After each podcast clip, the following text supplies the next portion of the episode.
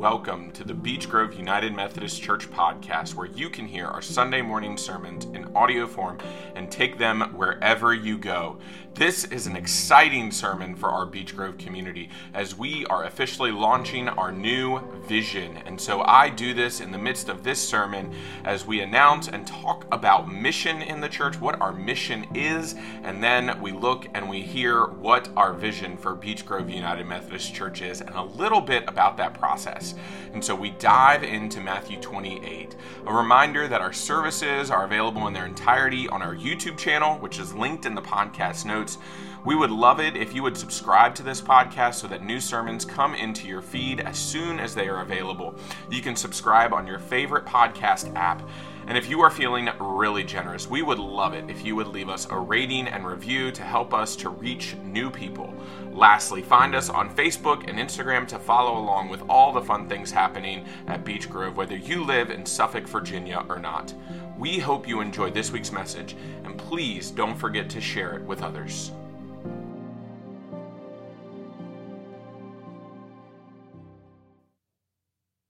I'll be reading Matthew chapter 28, verse 16 to 20. Please rise for the gospel if you're able. Now the eleven disciples went to Galilee, to the mountain to which Jesus had directed them. When they saw him, they worshipped him but some doubted. And Jesus came and said to them, All authority uh, in heaven and on earth has been given to me. Go therefore and make disciples of all nations, baptizing them in the name of the Father and of the Son and of the Holy Spirit, and teaching them to obey everything that I have commanded you. And remember, I'm, I am with you always to the end of the earth, of the age. This is the word of God for the people of God. Thanks be to God. You may be seated.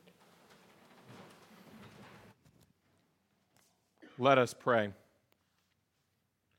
Lord, may the words of my mouth and the meditations of each one of our hearts be holy and pleasing to you. That in your word for us this day, we would see your vision and purpose for this community as we seek to live it out in our lives. In your son's name we pray. Amen invite to take out your notes page there that is in your bulletin. If you are joining us online, you have a link to the page, uh, a, a, link to uh, the document of our page that uh, you are more than wel- welcome to open up. You can either open it now or, or, open it later as a manner of reflection on this sermon. Uh, you don't really have a lot of white space on it. I uh, apologize. I've got a lot to say today. Um, but I don't think y'all would probably expect anything less from me, right? I always have a lot to say. Um, hopefully that's okay. I don't, you know. Uh, talk to talk to the SPRC. Uh, no.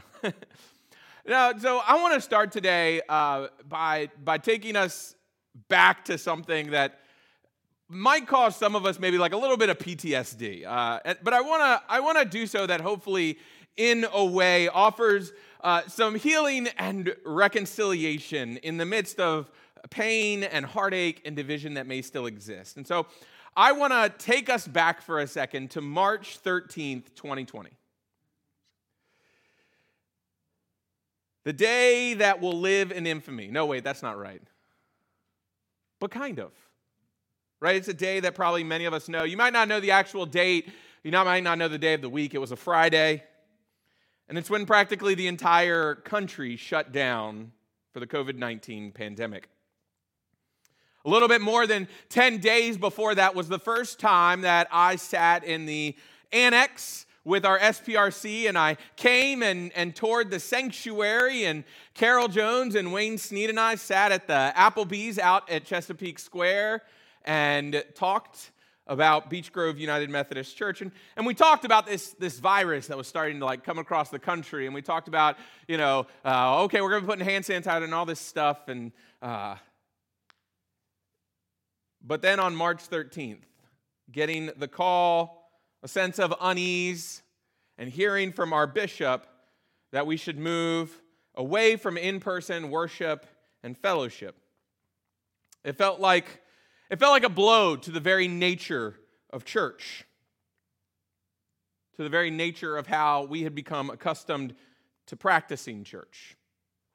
But, and I always say this, if the church is anything, it is resilient. Because I think what we saw is churches all over the connection, the country, the world found ways to offer worship that tried to seek to fit the people whom they were ministering to.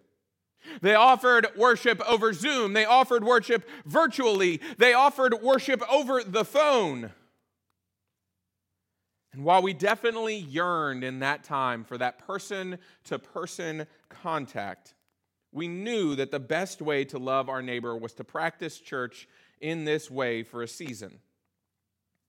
However,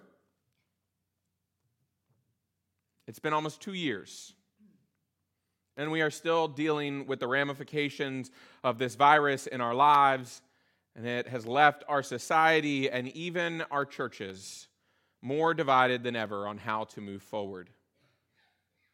We've always tried to make decisions that honor the natures of health and safety, but also to help to grow and mature as church communities together. And to grow into what this, this new normal might look like in the year of 2022. In the midst of all of this, though, our resiliency has most often been defined by our manner of adaptation and creativity.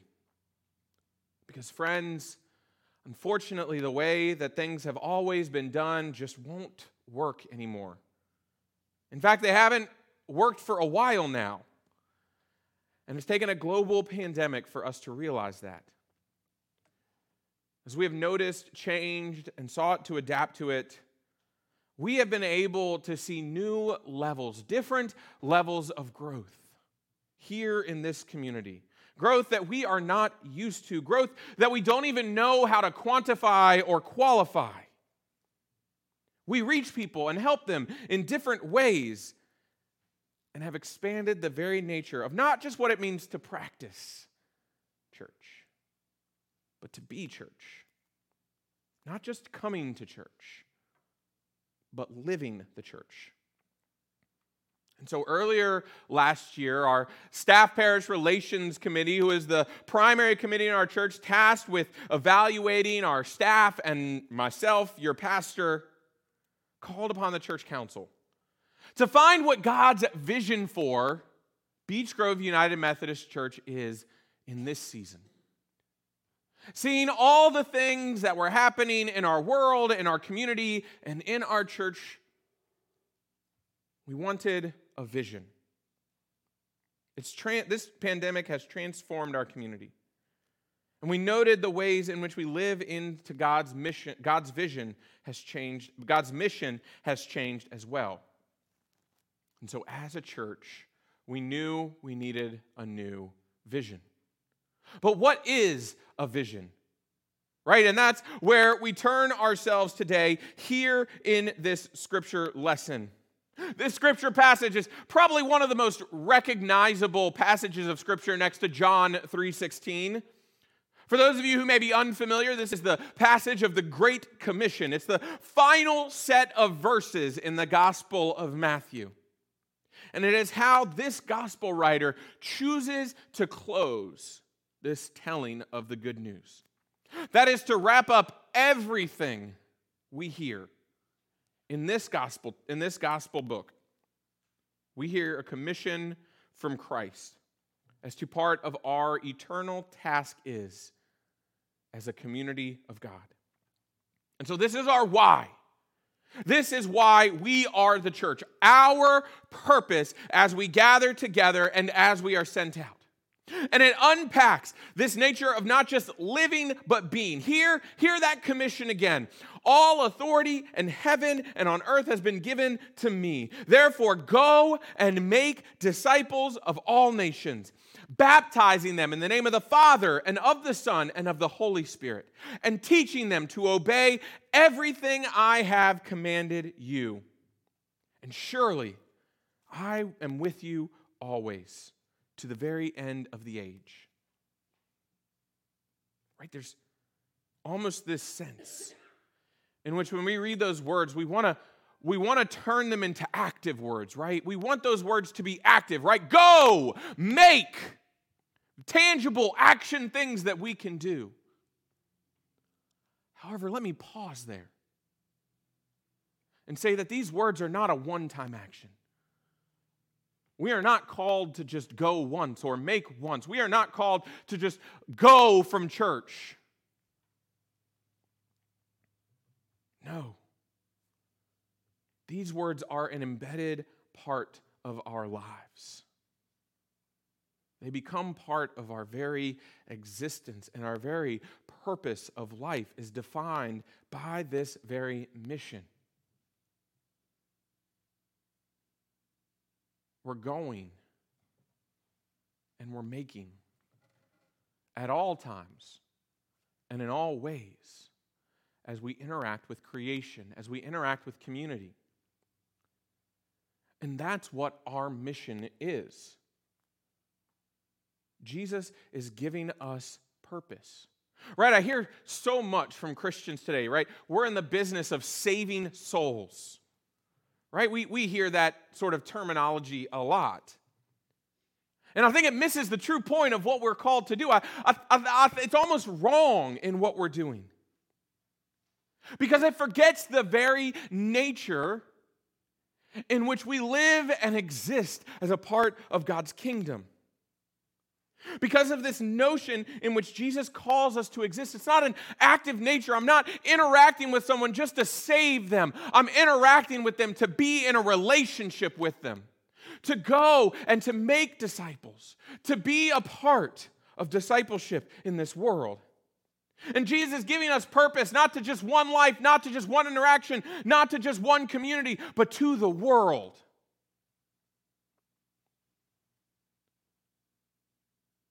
As we are living, as we are being, as we are finding ways to reach out to the community, to all communities, letting them know who God is.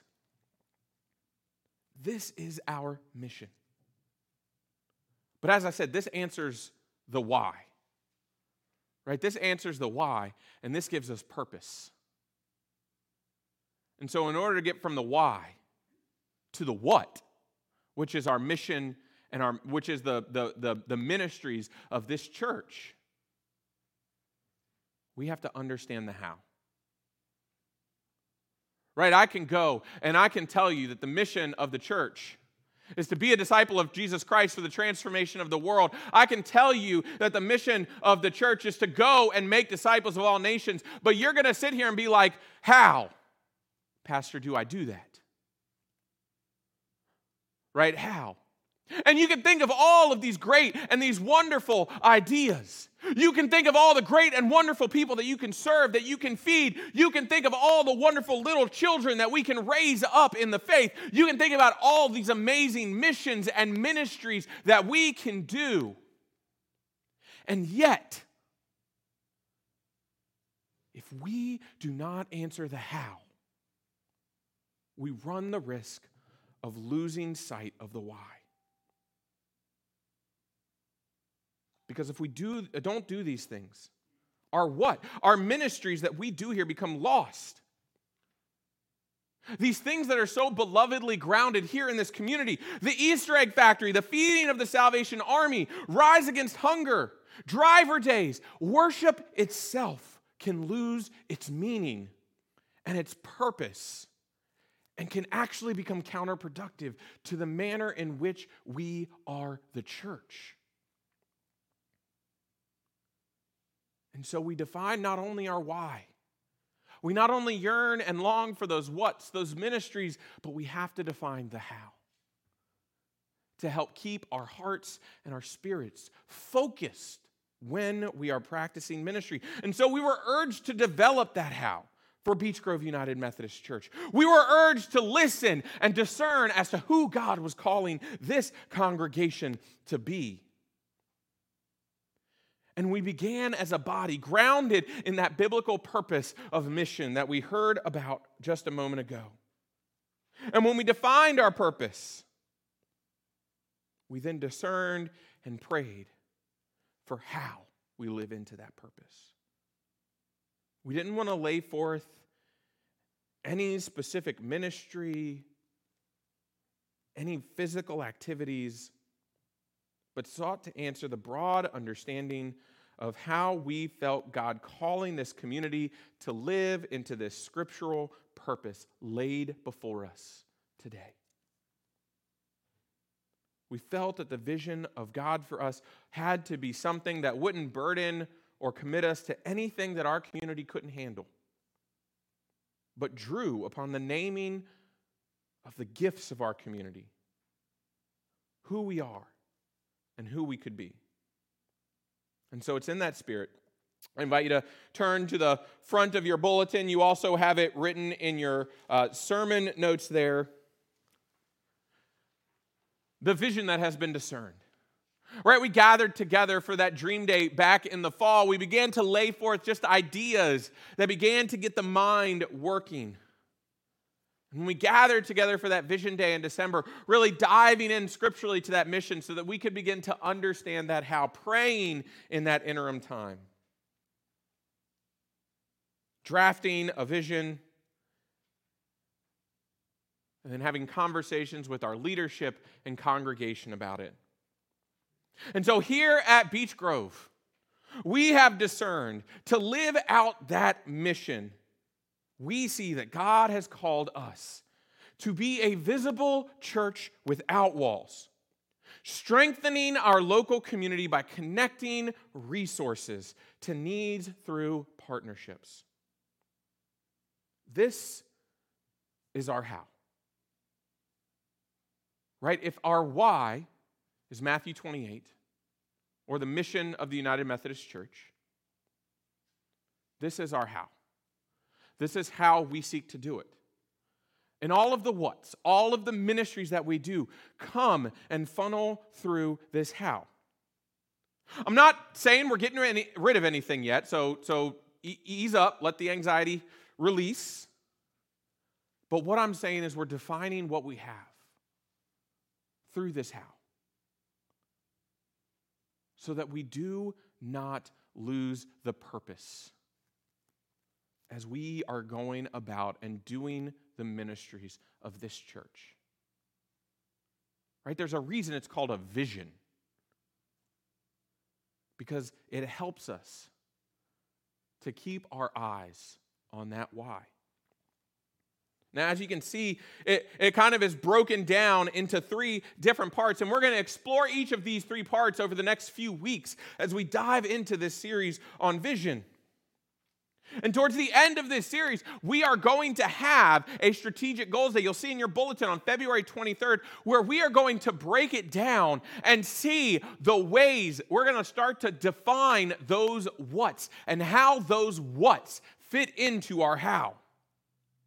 Because as we unpack this vision, we see that we are called to be a visible church without walls. That is a church that is seen in the community. They're not just seeing the building but they're seeing each and every one of us who are a part of this community.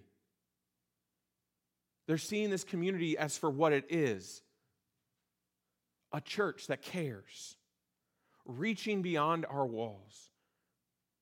We are strengthening our local community because this is the nature in which we are called to abide. Discipleship and sharing our discipleship means that our community, not just our church community, but our community outside of our church grows stronger as well. As we learn and grow in our understanding of God. And lastly, we are connecting our community. Right? We are not foolhardy enough to think, to believe that we possess or own every resource that is needed in our community. But we recognize that through relationships in this church and in our community, that we will help to strengthen it in the process. Friends, we have done the work of discernment, of hearing God's vision for us, being there. In that, we do things, we are present places. We offer events, Bible studies, community groups, children's youth gatherings, so much more. We go out and we serve with that constant, repetitious presence. People see us.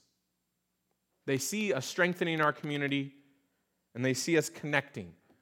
Connecting not just with the community, but connecting those in the community to help that they may need. And that is what it is like to be the branches of the vine. Right? At certain points in times, our branches diverge from one another.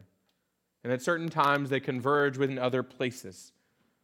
We must understand how both we can bear fruit and how we can help others bear fruit as well. they see us as a visible church without walls, a church that is strengthening our community, and a church that is connecting needs to resources, not just within our own community, but through partnerships all over the place. When people see how we live into this vision, they will see the fruit that is born of this vision. And they begin to want to take part in that as well in a variety of different ways. Now, in this vision talk, I would not be remiss if I did not mention that this may not lead to more members, it may not lead to a larger average worship attendance. But what it will mean is that we are making connections within our greater community, helping us to live into this vision. What it will mean is bearing the fruits of the Spirit that God offers to each and every one of us through the vine.